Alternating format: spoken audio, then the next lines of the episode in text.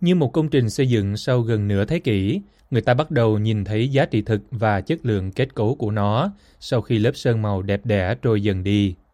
Việt Nam sau 47 năm miền Bắc Cộng sản chiến thắng và thống nhất với miền Nam, những mảng vỡ nứt từ cốt lõi nền giáo dục đang lộ dần lên bề mặt cấu trúc xã hội và mọi mặt đời sống. Những câu chuyện nhỏ rất quen dưới đây của một cô giáo từng đau đớn tận trong tim khi trải qua những năm tháng trên bục giảng, từ một giáo sư đệ nhị cấp thời Việt Nam Cộng Hòa trở thành một giáo viên dưới mái trường xã hội chủ nghĩa, cho thấy phần nào những đứt gãy ấy. Mời quý vị nghe cuộc trò chuyện của Khánh An với cô giáo đã trải qua cuộc chuyển đổi giáo dục này.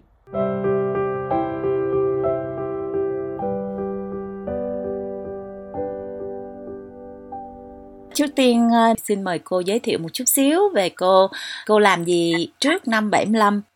Dạ, trước tiên xin chào Khánh An và xin chào tất cả quý thính giả ở đài VOA. À, xin cho tôi tự giới thiệu với cái pháp danh là vì um, tôi đã nương vào Phật pháp để giữ được cái thân mạng của mình được tồn tại đến ngày hôm nay. À, tôi là Nguyên Thiện. Yeah. Dạ. Và tôi tốt nghiệp Đại học Sư phạm Sài Gòn năm 1973, ngành huấn luyện giáo sư đệ nhị cấp. Và những trường mà tôi đã đi dạy qua là như là trường Lương Văn Can ở quận 8 Sài Gòn, trường Lê Quý Đôn ở quận 3 và gần cuối là cái trường Hai Bà Trưng nó mang tên Hai Bà Trưng bây giờ nhưng mà trước đây nó là trường Thiên Phước học đường cũ sát bên nhà thờ Tân Định được biết đó là cô đã dạy như vậy là cô dạy từ trước năm 75 um, thì sau năm 75 cô có tiếp tục làm cái nghề giáo viên hay không? Để xin giới thiệu qua một chút. Dạ. Yeah để nó có cái trước cái sau yeah. Dạ. trước năm 75 thì đời sống của một giáo sư đệ nhị cấp tuy là nó không giàu nhưng mà nó đủ để cho mình tươm tất và tự tin khi bước lên bục giảng là hình tượng mẫu mực cho học sinh nhìn vào. Nhưng mà sau năm 75 thì thầy cô giáo hầu hết bị sàng lọc, đuổi việc, đi vùng kinh tế mới ra đạp xích lô hoặc là đi bán chợ trời hay làm bất cứ việc gì để có cái đồng tiền đang tồn tại tôi thì được cái may mắn là vì họ thiếu giáo viên ngoại ngữ cho nên được giữ lại với cái đồng lương gọi là lương chết đói mà người ta thường ví von đến mấy cái câu về dân gian là muốn sang thì lấy thợ tiện muốn diện thì lấy thợ may muốn ăn mài thì lấy thầy giáo dạ yeah.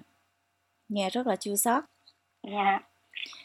thì um, cái năm 75 sau đó đó thì cái cô tiếp tục được giữ lại làm giáo viên. Thì cô thấy là có những cái thay đổi nào so với lại cái thời mà cô làm giáo viên trước năm 75 có những thay đổi gì mà đáng nhớ và đáng để cô lưu ý, cô kể ra so sánh với trước năm 75 thì học sinh có điểm số là do tự lực cá nhân của mỗi em, của mỗi người nhưng mà sau năm 75 á, thì giáo viên chủ nhiệm cho điểm học sinh bằng cái lý lịch từ ban giám hiệu gửi xuống. Thấy con cán bộ á, thì được cho lên thẳng. Ở bên đó, lúc đó nó dùng những cái từ như là cho lên thẳng và hãy ở lại lớp á, thì gọi là lưu ban nhưng mà đã có cái lý lịch là con cán bộ á thì được lên thẳng. Giáo viên chủ nhiệm không có được phép cho con cán bộ lưu ban là ở lại lớp. Còn có lý lịch mà là con của ngụy quân, con của ngụy quyền thì bị đánh rớt, rất là rõ ràng. Tôi lấy ví dụ như là tôi có một cái lớp 12 do tôi làm chủ nhiệm trong lúc đó. Học sinh lớp năm đó nó rất giỏi, nó học văn toán mà nó rất là xuất sắc nhưng mà cái lớp năm đó nó bị đánh rớt gần hết cả lớp. Chỉ vì cái tội là nó có cha đang ở trong tù cải tạo. Và còn một điểm nữa là cái cô giáo dạy môn toán của nó lớp năm đó đó, cô ấy là cán bộ miền Bắc vào. Lớp này là học sinh lớp văn toán văn C lúc đó. Nó gọi là văn C nhưng mà là văn toán đó. thì nó nó rất giỏi cho nên cô giáo cho bài toán trên bảng một cô chứng minh không có ra đáp số. Thế là có một em nó dám lên nó nó giải cái bài toán thay cho cô giáo. Thì bà ta hơi bị bị quê rồi từ đó bà đi mấy đứa trong lớp cái em đó, đó là bị bà đi hỏng luôn. Ngay trong năm đó không được lên lớp mà bị loại ra khỏi trường luôn.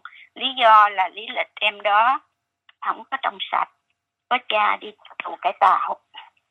Khi mà cô thấy ờ, những cái uh, trường hợp mà như vậy đó mà bản thân cô là một cái người giáo viên chủ nhiệm mà phải đánh rớt những cái học trò như vậy đó thì cô cô cái cảm xúc của cô lúc đó như thế nào? Tôi hơi cứng đầu tôi hơi bướng bỉnh. Ở chỗ là cứ mỗi lần lên lớp là phải có soạn giáo án đàng hoàng mà giáo án á, thì phải soạn luôn luôn là phải theo đúng cái tiêu chuẩn là phải có ca ngợi đảng ca ngợi bác hồ. Ai mà soạn giáo án mà trong cái giáo án không có cái mục đích là ca ngợi đảng ca ngợi bác hồ hoặc là lên một giảng mà không có ca ngợi đảng không ca ngợi bác hồ thì coi như là không có đạt tiêu chuẩn. Cho nên nhiều khi soạn giáo án thì mình soạn một đường. Cho nó cho nó duyệt. Nhưng mà khi lên lớp á, thì mình giảng theo cái cái trái tim của mình theo cái kiến thức trung thực của mình. Thì dễ bị ban làm giám hiệu nó nó khó dễ lắm. Cô đã bị khó dễ như thế nào ví dụ như có một đứa học trò nó tên là Nguyễn Ái Quốc chỉ vì nó có cái tên là Nguyễn Ái Quốc thôi mà nó học dốt vô cùng. Mà khi họp, để mà xét học trò lên lớp á, thì chỉ vì nó có tên là Nguyễn Ái Quốc. Cho nên phải xét cho nó lên lớp. Chứ nếu mà giữ nó lại á, thì coi như là bôi nhọ bác hồ, tại vì nó cùng tên với bác hồ.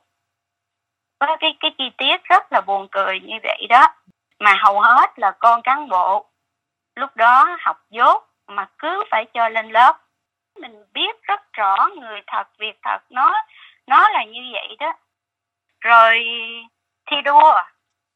Thì lúc nào á, thì cũng phải cái tiêu chuẩn là ép các học sinh đưa nó vô cái khuôn mẫu là nó phải phấn đấu để tụi nó thành ra cháu ngoan bác hồ. Ừ. mà muốn thành cháu ngoan bác hồ là phải làm à, lao động tốt học tập tốt chữ gì cũng mang cái chữ tốt tốt. Nhưng mà nó không có, có cụ thể. Chỉ có quanh quẩn cái tốt là đi lẫn quẩn vô cái tính à, ca ngợi đảng như ca ngợi ngợi bác hồ. Thì xin thưa là tôi làm cái đó không được. Cho nên lớp của tôi lúc đó đó thì luôn luôn là ở hạng chót. Chỉ vì học sinh của tôi lúc đó thì nó dở về ca bác ca đảng.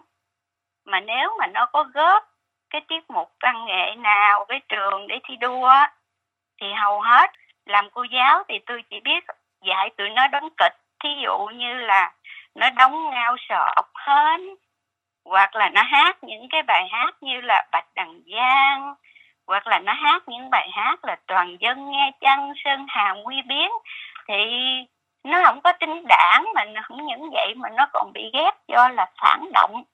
Bởi vì hầu hết học trò ở trong lớp nó nghe lời cô giáo. Tại vì học trò của mình hầu hết là cha mẹ của nó cũng đi cải tạo. Ừ. cho nên ai có lâm vào cảnh thì mới hiểu được người trong cảnh. Thì mình thấy là mình dạy học trò lúc đó bằng cái cái tâm của một người thông cảm với nỗi đau của đồng loại. Có vậy thôi nên yeah. Dạ. không có làm được cái việc là cho học trò thi đua để được ca ngợi bác để được cháu ngoan bác hồ nên hầu hết là học trò trong lớp của tôi nó không có danh hiệu cháu ngoan bác hồ yeah. Dạ. mấy anh trong trong trường thì nói là thứ nhất là ngồi ì thứ nhì là đồng ý chứ đừng có nên nói ngược lại mà bị khó khăn rắc rối ừ. nhưng mà tôi thì cái cái cái đầu nó hơi bướng bỉnh với cái tâm của mình không có thể làm những cái việc mà trái ngược lại cái lương tâm của mình. Thành ra không bao giờ mà có được cái danh hiệu gọi là giáo viên tiên tiến gì hết mà không những vậy còn bị ban giám hiệu mời lên thường xuyên để để nhắc nhở. Cái mai là họ không có đuổi. Ừ. nhưng mà sự thật họ không đuổi không biết mai hay rủi bởi vì người ta bung ra, người ta ra chợ trời rồi này kia, người ta bán buôn, người ta còn còn giúp con cái nó ăn học, nó cũng tồn tại được. Còn mình á thì với cái đồng lương chết đói như vậy mà ráng mà mà chịu đựng, thì trong suốt thời gian như vậy đó, vừa nuôi con mà vừa đi làm việc, trong cái hoàn cảnh, cái đồng lương chết đói như vậy, thì à, cô Khánh An có biết là lúc đó tôi nuôi con bằng cách là với mấy đồng lương lãnh ra thì không đủ để mà mình nuôi con trong một tuần lễ chứ đừng nói chi tới một tháng ừ. thành ra cho tụi nó ăn gạo lứt muối mè ừ. thế nhờ vậy cháu cũng muối mè mà cơm cũng muối mè thì nó đi học rồi đứa nào nó trời cũng thương lúc đó là nó nó khỏe mạnh rồi nó cũng học giỏi rồi nó cũng tròn trịa thì nhờ gạo lứt muối mè đó mà tụi nó sống rồi ban giám hiệu nói cái bà này bà có chồng đi nước ngoài mà bà muốn qua mặt mình cho nên bà nói bà cho con ăn gạo lứt muối mè để bà qua mặt thôi chứ họ không có tin dạ yeah cô ờ, giảng dạy ở cái mái trường xã hội chủ nghĩa so với lại mái trường của thời Việt Nam Cộng Hòa đó. Cô thấy có những cái điểm gì mà theo cô là cô thấy đáng tiếc, hoặc ngược lại là cô cảm thấy là nó tốt hơn? Bây giờ thì thì nói không phải mình chê, mình vạch lá tìm sâu đâu, mà những cái tệ hại của cái nhà trường sau năm 75 bây giờ mình nhìn thấy nó nó đau lòng hơn là cái điểm tốt, không không thấy điểm tốt mà chưa có bao giờ mà thầy cô giáo lại có thể làm những cái việc mà như là phải có tiền đút lót thì mới mới được đi vào trường, rồi đúc lót thì con nó mới được tốt nghiệp, nhiều thứ rồi học trò hồi xưa thì là tình thầy trò thương yêu, quý trọng lẫn nhau. Học trò nó rất là kính trọng thầy giáo, không phải vì ờ, vì có tiền hay không có tiền, mà nó kính trọng gì cái phẩm chất, đạo đức của nhà giáo. Bởi vì nhà giáo lúc đó được huấn luyện là mình làm cái việc dạy học, không phải là vì đồng tiền, mà dạy học là vì cái thiên chức. Hồi xưa gọi là thiên chức của nhà giáo phải có cái lương tâm nghề nghiệp. Còn bây giờ thì học trò trong lớp thì chưa bao giờ có cái hình ảnh là học trò mà săn quần, săn áo lên con gái mà nắm đầu, nắm cổ, rồi quần thảo nhau như là bề hội đồng. Thấy mà thương tâm, mà không phải một chỗ, mà gần như khắp nơi. Rồi dùng những cái danh từ, cái cách mà nói chuyện, cái cách dùng từ ngữ bây giờ nó nó hoàn toàn nó khác với cái cái danh từ từ ngữ mà mình dùng cho học trò dạy ở học đường trước năm 75 ở trong cái bài giảng, trong cái giáo án, lúc nào cũng không thể thiếu hai cái tính là ca ngợi đảng, ca ngợi bác. Thậm chí cho đến những cái bài toán của học trò học ở trong trường mà sách giáo khoa trong nhà trường cũng soạn là hôm nay diệt được bao nhiêu lính Mỹ? Ngày hôm qua, diệt được bao nhiêu lính Mỹ? Như vậy là trong tuần lễ này, diệt được bao nhiêu lính Mỹ? Chỉ chỉ một cái chi tiết nhỏ nhỏ như vậy thôi, mình thấy là cái tính nhân bản, cái lòng nhân đạo, nó đã không có, nó đã bị giết chết từ ở trong trứng rồi, từ ở trong cái môi trường giáo dục như vậy. Thì à, con người ta chỉ biết là ganh đua ganh đua chứ không phải là thi đua. Người ta ganh nhau, rồi cái lòng đố kỵ. Bây giờ thì ai cũng muốn làm giàu. Học trò nó học cái mục đích làm sao. Nó ra trường là để nó nó nó chiếm được cái vị trí. Nhất là nó làm sao nó phấn đấu để nó vô đảng. Nó vô đoàn, nó vô đảng là để nó ngồi trên, ngồi trước, đặng nó làm giàu chứ còn cái lương tri của con người thì bây giờ hiếm có lắm dạ rồi cảm ơn cô dạ cảm ơn tôi cô ờ, xin cảm ơn khánh an đã dạ. tạo cho tôi cơ hội dạ. để nói lên được những cái điều thật mà lâu nay khi còn ở trong nước chưa bao giờ tôi có được điều kiện để nói như thế này cảm dạ. ơn quý khán thính giả đã lắng nghe xin chân thành cảm ơn quý đài